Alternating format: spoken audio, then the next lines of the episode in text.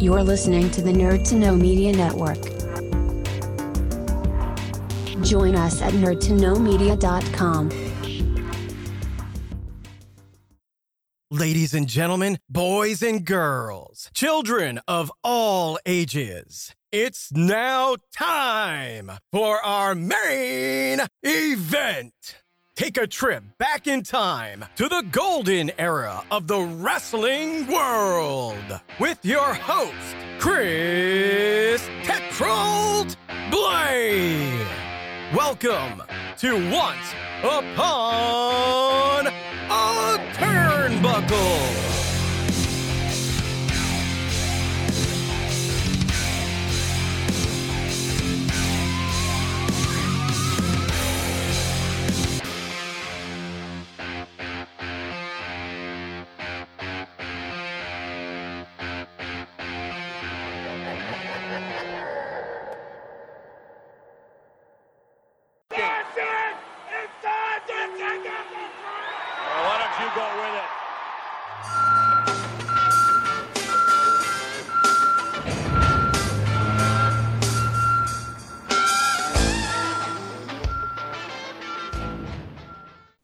So, welcome to another very special episode of Once Upon a Turnbuckle. And I must admit, the boyhood wrestling fan in me is buzzing at the minute to be talking to this this next guest. I'm so grateful for him coming on. Uh, welcome to the show, Mike Duke the Dumpster Droese. Thank you How for having me. I appreciate it. No worries. How you doing? I'm doing just fine. Been, a- been a, another very busy week. It's winding down. Sunday will be my day of rest. uh, finally, after a very long week of working and doing wrestling related stuff and podcasts and interviews and sending out merchandise boxes today. I got like 20 I did today, and it's- Wow. which I'm very grateful for. But yes, it's been a very busy week, and I'm uh, happy. But I'm ready for a day of rest. Good. Yeah, I think we all are at this stage of the week. So, uh, but um, I think all, all the listeners obviously will know who you are. They'll know. They'll recognise you certainly from the uh, from the mid '90s, from the new generation period in the uh, WWF, as have I. But um, just to kick off, so take rewind back from there. Where where and how did you discover wrestling yourself and get into it? Decide it was something you wanted to do. I discovered wrestling in Florida. I grew up in Miami, Florida. Uh, I was a transplant from California. I was born there, but uh, we moved to Florida early on. I was about four. My dad was uh, in the military. Anyway, I was watching championship wrestling from Florida from the late 70s into the early 80s and, and beyond and with Gordon Solie and Dusty Rhodes and Cool. Kevin Sullivan and Blackjack Mulligan. And so that's where I grew up watching as a fan. Um, and then I just remember the year they had the first WrestleMania, uh, and they started hyping it because before that point we didn't see much of Vince McMahon's TV in Florida because this was right before he took over the the country and then the world. um, but I just remember they were hyping the WrestleMania, the first WrestleMania, and my dad took me to see it in a in an arena in Miami, the Miami Beach Convention Center, where they played it on a big screen TV on closed circuit television. This Okay. was way before any pay per view, and you could get any pay per views in your house. Yeah, yeah. You had to go to a public place and watch it on closed circuit television. And uh, I just remember watching that event, and it was just so different, uh, and and all the hype behind everything, and every match meant something pretty Yeah. much and uh, especially the hype be- behind the Hulk Hogan, Mr. T, and uh, Roddy Piper Orndorff tag match with Cyndi Lauper and everything. And there was this Yeah. huge crossover to to uh, you know pop culture, and just that the energy behind that is what made me want to become a professional wrestler. As a matter of fact, it was during the WrestleMania one closed circuit uh, telecast. I actually stood up and turned and looked at my dad and said, "I'm going to be a professional wrestler." And uh, from that point on is when I started pursuing it, and I was still in high school. What what was what was your parents' reactions to that? Were they all for it, or did they kind of think, "Oh, it's just a bit of a bit of a phase, bit of a pipe dream"? No, they always supported everything I did, especially my dad. He uh, he always pushed me to really work hard uh, and and and chase my dreams. And uh, he loved the fact that I wanted to be a professional wrestler because he encouraged it. In fact, he's a large part of the reason that I actually got started. First, because he took me to see WrestleMania one, and then second, um, when I was a wrestler in high school on the wrestling team, we had the championship wrestling from Florida wrestlers come and do a show in our gym as a fundraiser Oh, for the wrestling team. Cool. We got to work security, walking them to the ring, like Lex Luger, Barry Windham, you know, Dusty Rhodes, and um, I was too scared to go in the locker room and talk to the wrestlers and ask about learning, ask about a school. Yeah. My dad went in there and started talking, bugging them, and found out where there was a wrestling school in Miami for me to start training at, which is what he did. And I went and started training shortly thereafter um, with a guy named Bobby Wales down in Opa-locka, Florida, right outside of Miami. So yeah, my dad was very instrumental in pushing me because he knew that's what I wanted to do, but he also he also knew I was a chicken shit and I wouldn't ask for help. So he took it upon himself to make it happen.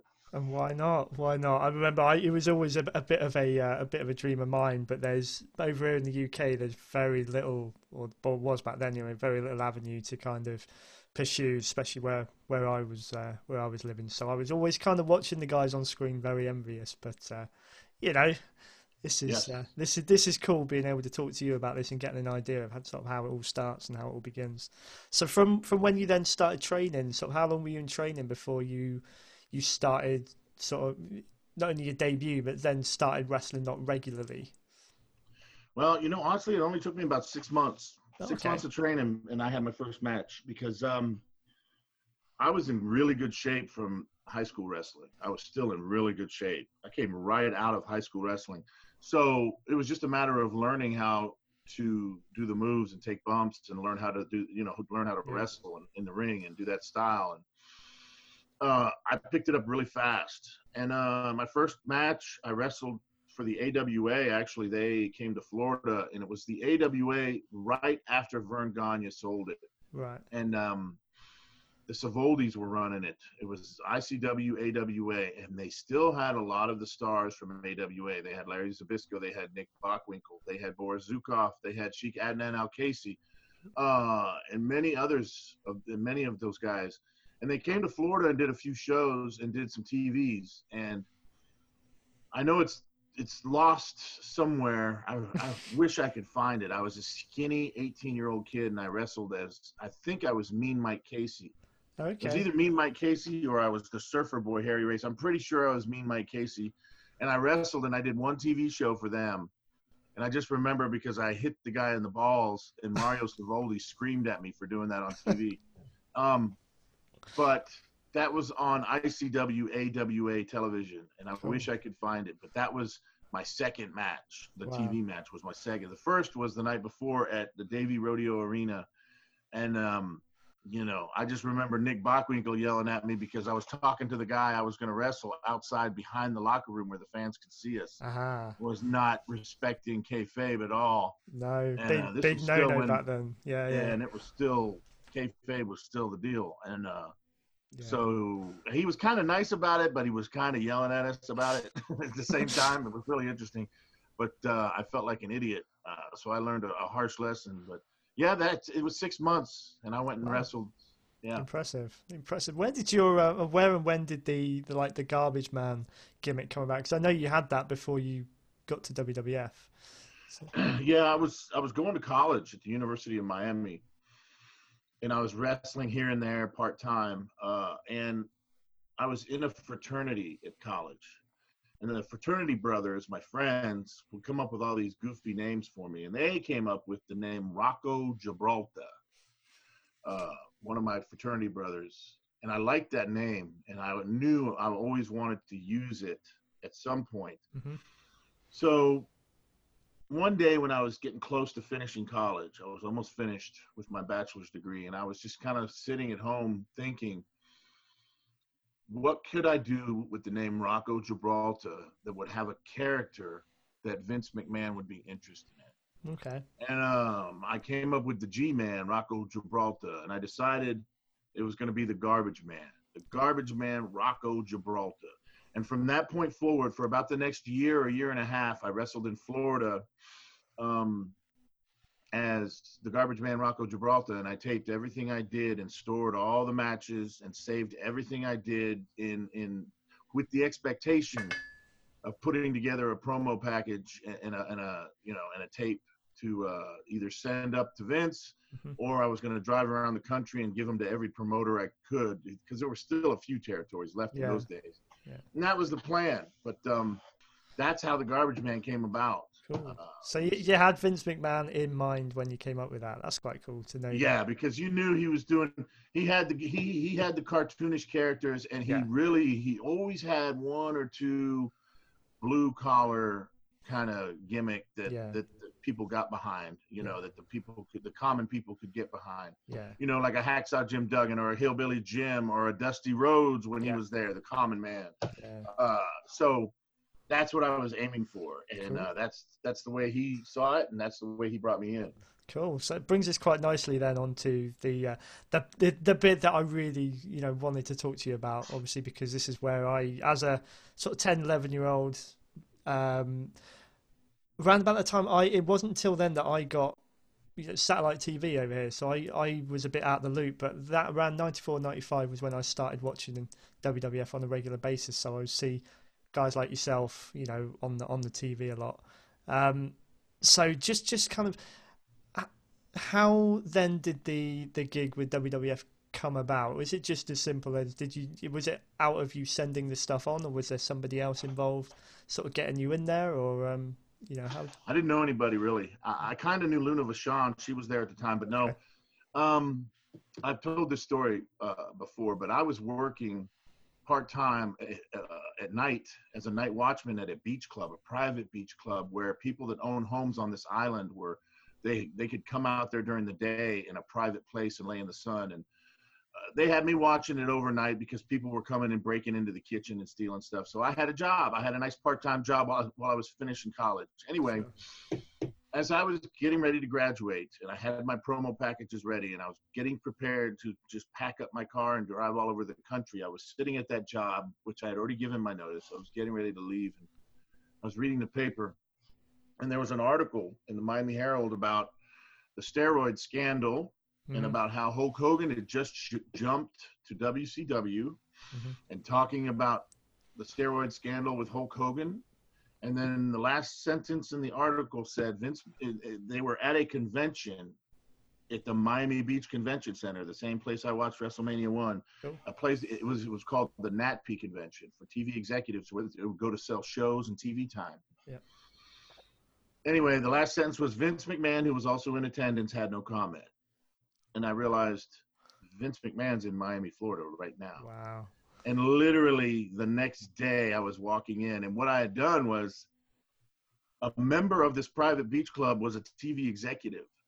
Right. So he gave me his credentials to wear around my neck, and I wore a suit. and I just walked right in, and I walked right up to Vince McMahon, and I told him who I was, and I told him I wanted a job. And we talked for about 30 or 40 seconds, and uh, he asked me a couple questions, and then I got out of there. And they, wow. he had J.J. Dillon call me about a week later to come up for a tryout.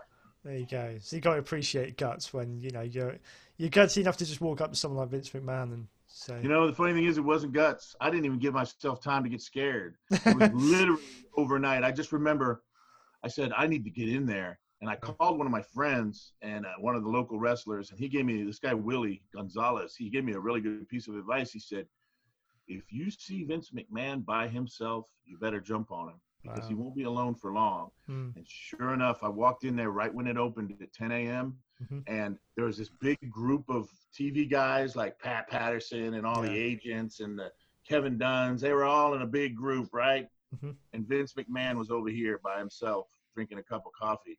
And I walked right to him. brilliant. And I didn't give myself time to get scared or Think talk it. myself out of it. I just did it. And then afterwards, I freaked out a little bit. Our ride home, I couldn't believe what I had just done, but I just did it. And, It uh, just- and it it paid worked. off, and it paid off. So the first, um, the first sort of big angle that you were involved in was with Jerry the King Lawler. Um, was there any? Did you have any interaction with with Jerry Lawler before that? Did you know him from anywhere else, or whose idea was it to start you off with him? It was the office's idea, probably Vince's. Um, I did not know Jerry before that. We literally spoke the first time right before. Uh, actually, the very first spot we did was on my debut. I debuted on Superstars versus a guy named Mike Bell, and I came out and Jerry Lawler was standing there like he wanted to interview me, and the the joke was he put a clothespin on his nose to say that I stunk. And then I took my garbage can and dumped trash on top of his Uh, head. I remember that. Yeah, yeah, yeah. Well, and that set up the deal for Monday Night Raw, the live King's Court. Mhm. And it was before the King's Court was the first time I spoke to Jerry about any of it. Mhm. And uh, we were talking about the King's Court, and he was supposed to I, not let me in the ring and not let me talk very much. And I was going to get fed up and just leave. And he would jump me from behind, right? That was the deal. Well, he asked me if I thought it would be good if he hit me and jumped me from behind, but then grabbed the garbage can and hit me with it. Yeah. And I was like, yeah, absolutely. Because I knew that was going to be some good heat. Yeah. And uh, we asked the agent in charge of that segment was, I believe, Jack Lanza. And we asked him, and he said, screw it. It's live TV. Just do it. So I'm the brand new guy, and I'm taking this advice, and I go out there and we do it. And if you watch it, uh, the tape of it, uh, when it was on live TV, Yeah. Jerry Lawler comes running behind me and hits me. And I turn around like this, and I turn to him, and he picks up the can and goes wham. And as soon as he hits me in the head, the camera shoots to a far angle. they wouldn't show it up close anymore because. They freaked out about it. Kevin Dunn in the truck freaked out.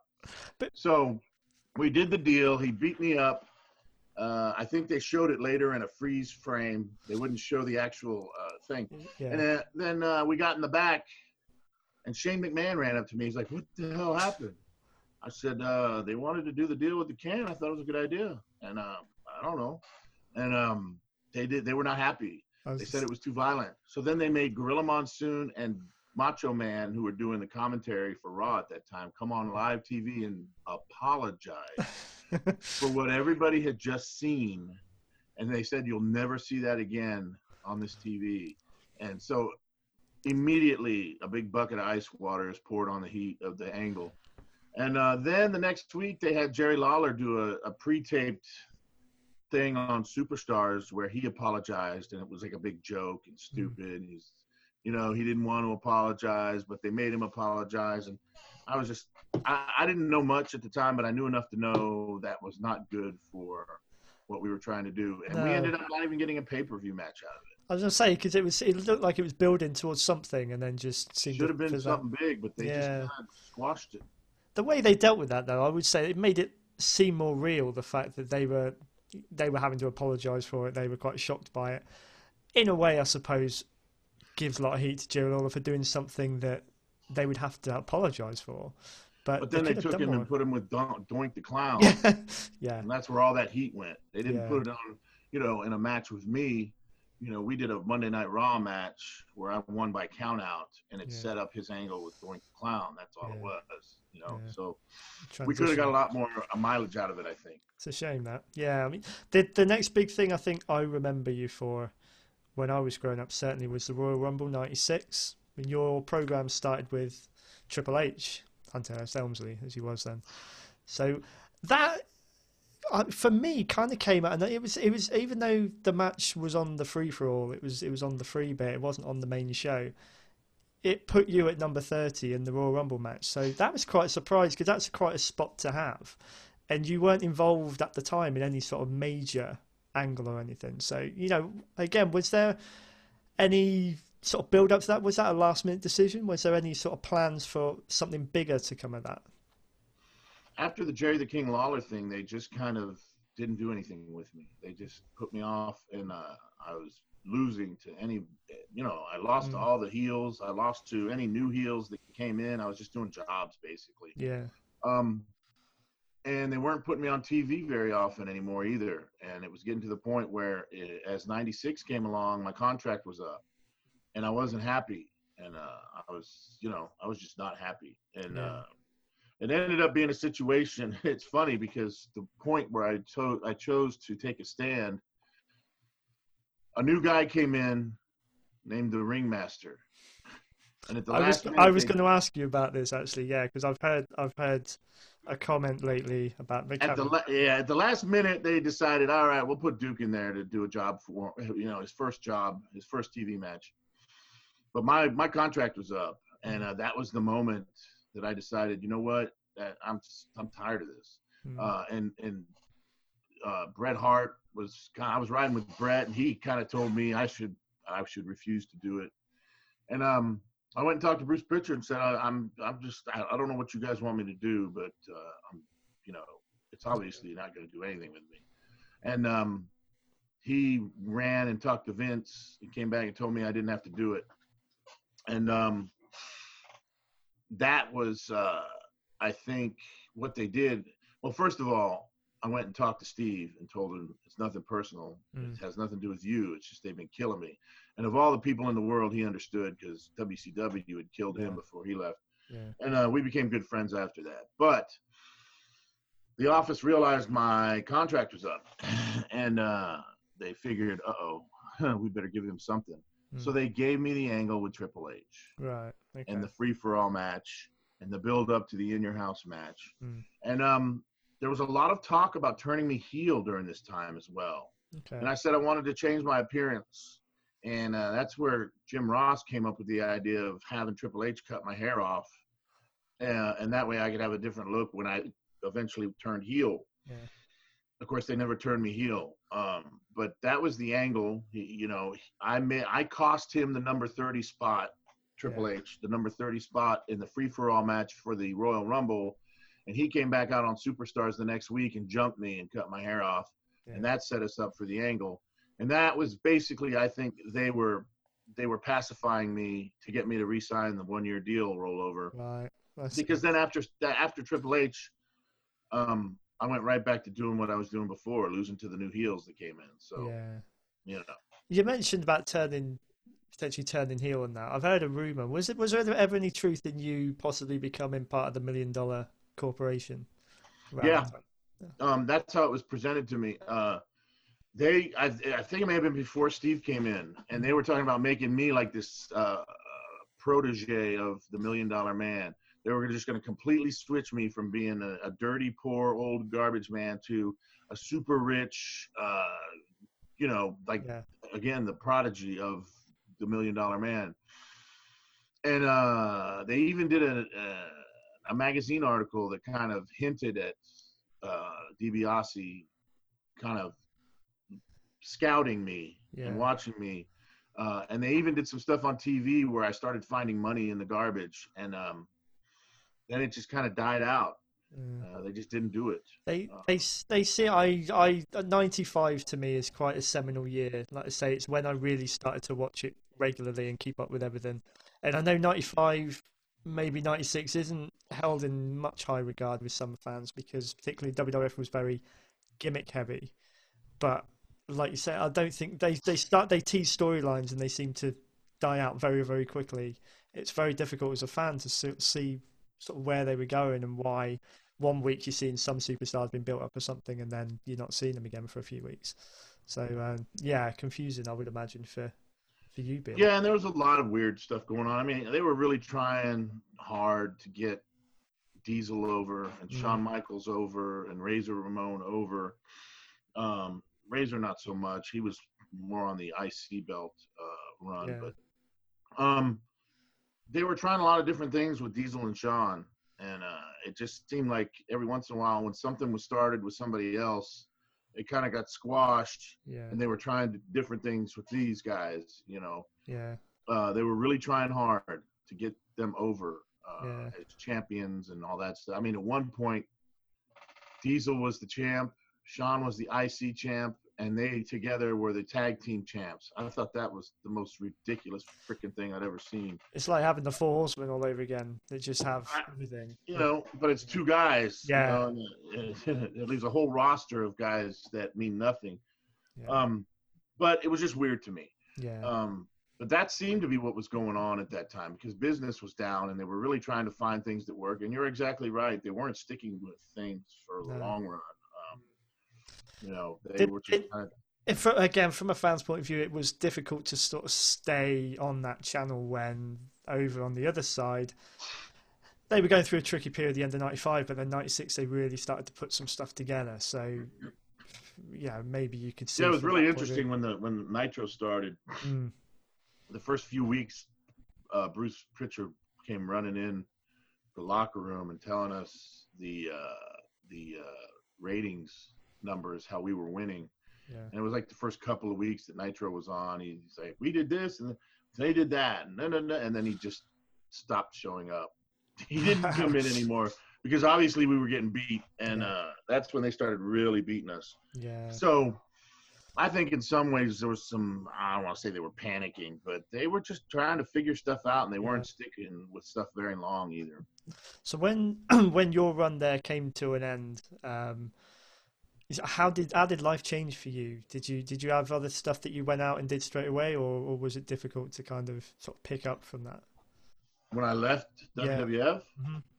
uh, I really didn't have anything. I was, you know, it's interesting because I had really kind of gotten heavy into taking painkillers. I got hurt during the run with Triple H. I hurt my back Okay. in a match, a house show in, in a Meadowlands arena. I hurt my lower back, and you know I was right in the middle of that that feud. I wasn't going to stop working. I, that was the only pay per view I was going to get to be in, Yeah. and um, so I started taking painkillers. So by the time I was winding down, I was having interactions with Vince that were I was just saying stupid crap like you know if you're not going to use me better than this, send me home and never thinking for a minute they would call my bluff, but basically he sent Briscoe up to me one day at TV and said, Vince said you can go ahead on home. And I just remember like, Ah. it's over. And uh, I went home. And, you know, up into that point with the drugs and everything, there was some control because you had to be somewhere with the WWF. You had to be on a schedule. You had an itinerary. You had to be in a certain town. You had to get a rental car and a hotel and be at the show and train. You had a schedule. I went home. I had no schedule and I was doing drugs and there was nothing. I think I went, I think I started bouncing in the bars again because that was uh, the only job that was kind of conducive to me being a drunk and a drug addict Yeah. um, at the time, and, and that's kind of what I fell into. So, um, yeah, that's what happened, and I slowly really started to just disappear from everything. Yeah. So did did you um you carry on wrestling around about that time, or did you sort of step away from it? Uh, I was doing some stuff with the local promotion that I worked for before I went to work for Vince, uh, Sunshine Wrestling Federation. Okay. They were doing some stuff. At one point, I bought a ring, which was stupid. I bought a ring, and I was training some people. Uh, at one point, we had MVP come through the school. Okay. I don't take any credit for training him, though. Uh, this guy, uh, Alex Gibson, trained him. Soul Man Alex G trained him. But in my school, that's where he started. Um, but I had a ring and I was going to train guys for this company, but the drug use was so bad I couldn't even keep it together. And they ended up firing me. This little local promotion fired me. Um, you know, they were working with a TV station, so I was actually getting a salary. But um, yeah, they ended up firing me. So Uh, that's when things really went bad. After that, I, I just sold them the ring and I left, and that's when I really disappeared. Ah, fair enough. So, t- sort of twenty odd years. I mean, yeah, twenty odd years after leaving the WWF and that how how is life now? You sort of, you know, what what are you uh, what are you up to? What's your direction? And you know, do you do you miss it? Uh, no, I don't miss the wrestling business. Um, now, you see, I, I got clean first time in 2003. I came, I moved up to Tennessee. My family moved me up here and put me in rehab, and uh, I got clean, and I kind of went back to getting my life together. I became a school teacher and, and things like that. About 2009, I had a real serious foot injury and made the mistake of starting to take pills again, uh, and everything fell apart again. Uh, and got really bad to the point where I was running around with people I shouldn't have, and I got into legal trouble, and I got busted, and got two felonies on my record uh, for selling pills, and I lost the teaching career, and things got really bad. And during that whole court process, as part of my plea deal, I took this very strict program called it, it's called drug court is what it's called. It's like really strict probation and drug treatment at the same time. Um, but the thing was, I was I, I, was willing to do whatever it took. I was ready to change, so that wasn't that wasn't difficult for me. Yeah. But I went through that drug court program, uh, and I got busted in 2013. I went through the program. I graduated in 2015. Um, I was on probation until November 21st of last year. I finished everything. And when I finished the drug court program, they asked me to work for them because I had done so well. Uh, and, and, they could tell I was taking it seriously. So now I work for the drug court program. Uh, I work with individuals that are trying to get clean and uh, try to just change their lives and not continuously go in and out of jail and prison anymore. Uh, um, uh, and that's what I do, and I'm I'm happy where I'm at now. Uh, another thing that happened in 2013, about the same time I got busted, I lost my left foot oh, because wow. of the foot injury, and I was doing drugs. I was doing drugs and not getting it fixed. It got infected, and I had to have it amputated. So I don't have a left foot. I walk around on a prosthetic. Wow. Um, so that's been a challenge. But yeah. you see, all of these things are, all of these things were steps in the path. Yeah. Uh, that got me to where I am now. And yeah. now I am very blessed to be able to help people going through the same things that I went through. Uh, I have a lot of lived experience and knowledge uh, about the process. Yeah. Um, and I've even started a podcast called Road to Recovery, where we talk about a lot of different recovery issues uh, drugs and alcohol, along with other addictions and other problems that people face. Um, so I'm doing a lot now in this field because it, it also helps me to stay clean and stay on yeah. my feet and not make the mistakes anymore. So I'm in a good place now. I'm happy. And, and you asked me if I miss the business. I don't miss the wrestling business because now I've had this this renewed uh, relationship with the wrestling fans. It's been unreal. Yeah. Uh, through social media, they've started. They started to get in touch with me a couple years ago, and I've told stories. And uh, like I said, I do the podcast and I do a lot of live stuff, and I interact with the fans, and it's been a blast. Yeah. And I'm just having fun with that part of it now, interacting with the fans. And I could care less really about the wrestling business. I don't ever want to be involved. I'm certainly not going to wrestle ever again. No. Um, so uh, you know, you know, I'm there was there was a long period of time where I regretted the way I left the wrestling business, but now I don't. In fact, I've realized if I had stayed there, and the Attitude Era came rolling in right after I left, yeah, and they stopped drug testing the way that they did when all those guys started dying, yeah. I probably would have been one of the dead guys, unfortunately. Yeah. So that's the way I look at it. I'm happy where I'm at now. It's been a that's blast, and I'm enjoying interacting with the fans again. And that's and that's really where I led to. You know, I, I just got in touch, reached out with you know to you over your Facebook page, and I was so grateful when you responded. You know, I'm so grateful for this chance to be able to talk to you. You know, um, like I say, I grew up watching. You know, yourself. You were on. You were on most weeks that I was watching when I was that age. I was really getting immersed in it. So, you know, this is this is a real honor you know, to to be able. Well, to I appreciate you saying that.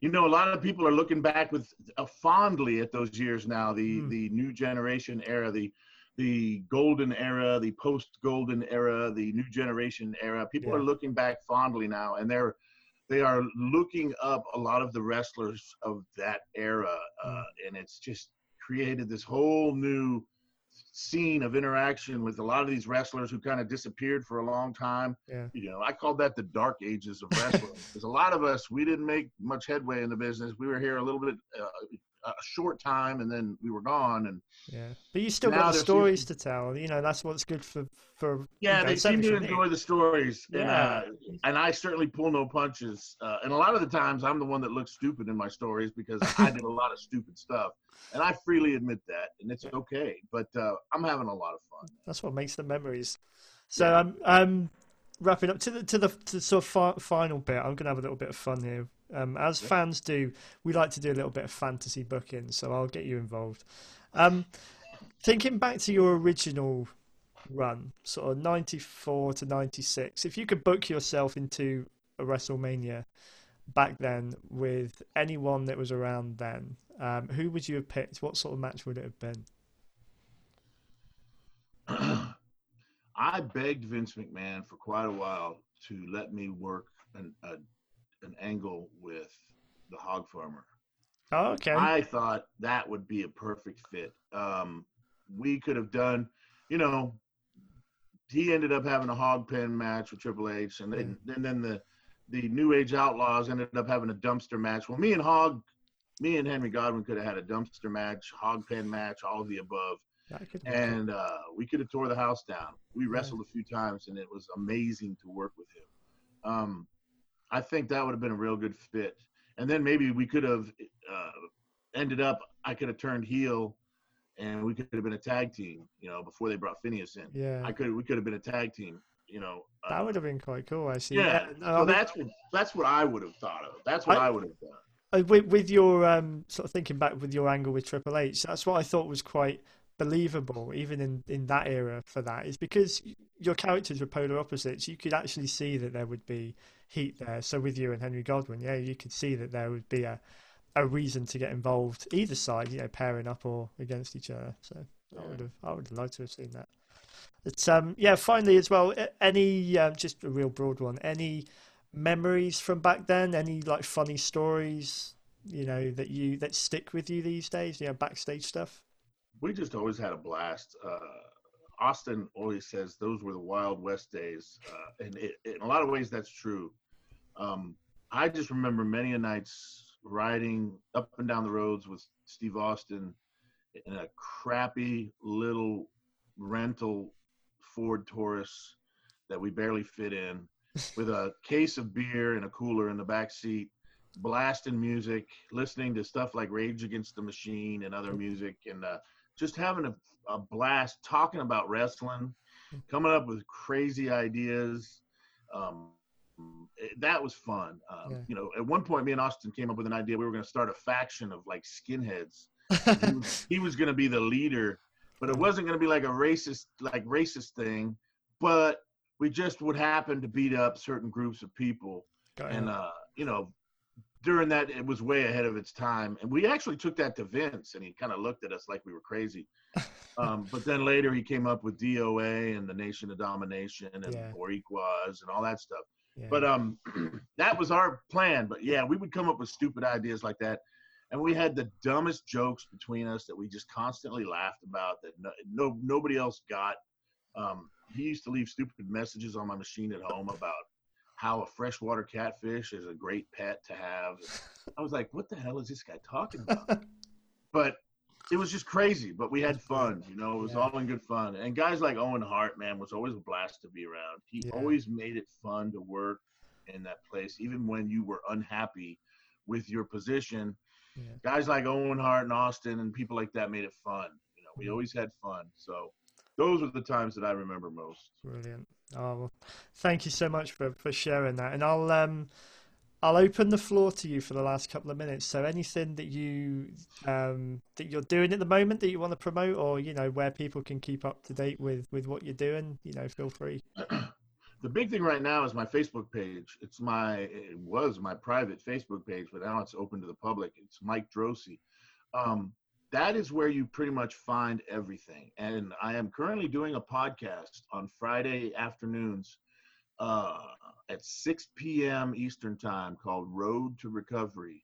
I'm doing it with a guy named Avi Klein. Avi Klein, I call him the new godfather of podcasting because not only does he have my podcast, Road to Recovery, he also has a podcast with Paul Roma, with Del Wilkes, the Patriot, with Ray Lloyd, Glacier, with Bill DeMott, Hugh Morrus, and with Don Muraco as well. Did I say Paul Roma? Paul Roma's in Yes. there too. Yeah. Those are he's got podcasts with all those guys. He's running podcasts almost every day of the week and twice on Friday. Wow. So uh, and it's on all of our Facebook pages and it's live. So if you at 6 p.m. Eastern time, if you came to my Facebook page, you would see Road to Recovery, the podcast being uh, streamed live. That is the big thing I'm doing right now.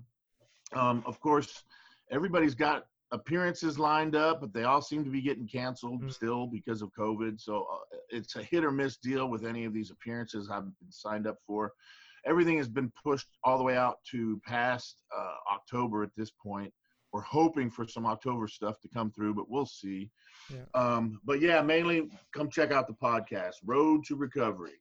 There you go. Thank you very much. Yeah, yeah. I urge all the listeners to uh, to reach out to that. I'll definitely be, be going back and checking out all of those as well. I d- didn't You can realize. see all the all the old episodes. Just scroll down on my Facebook page, and they're still sitting there. You can go watch them.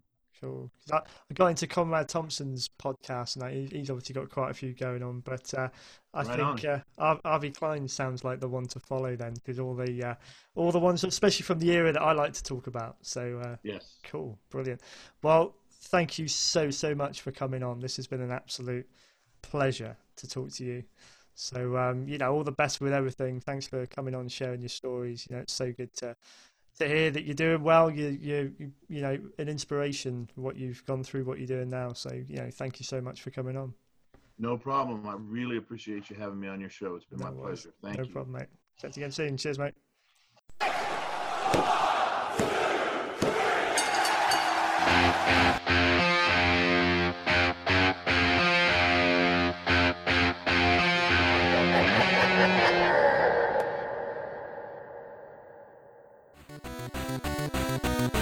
Thank you for listening to a Nerd to Know Media production.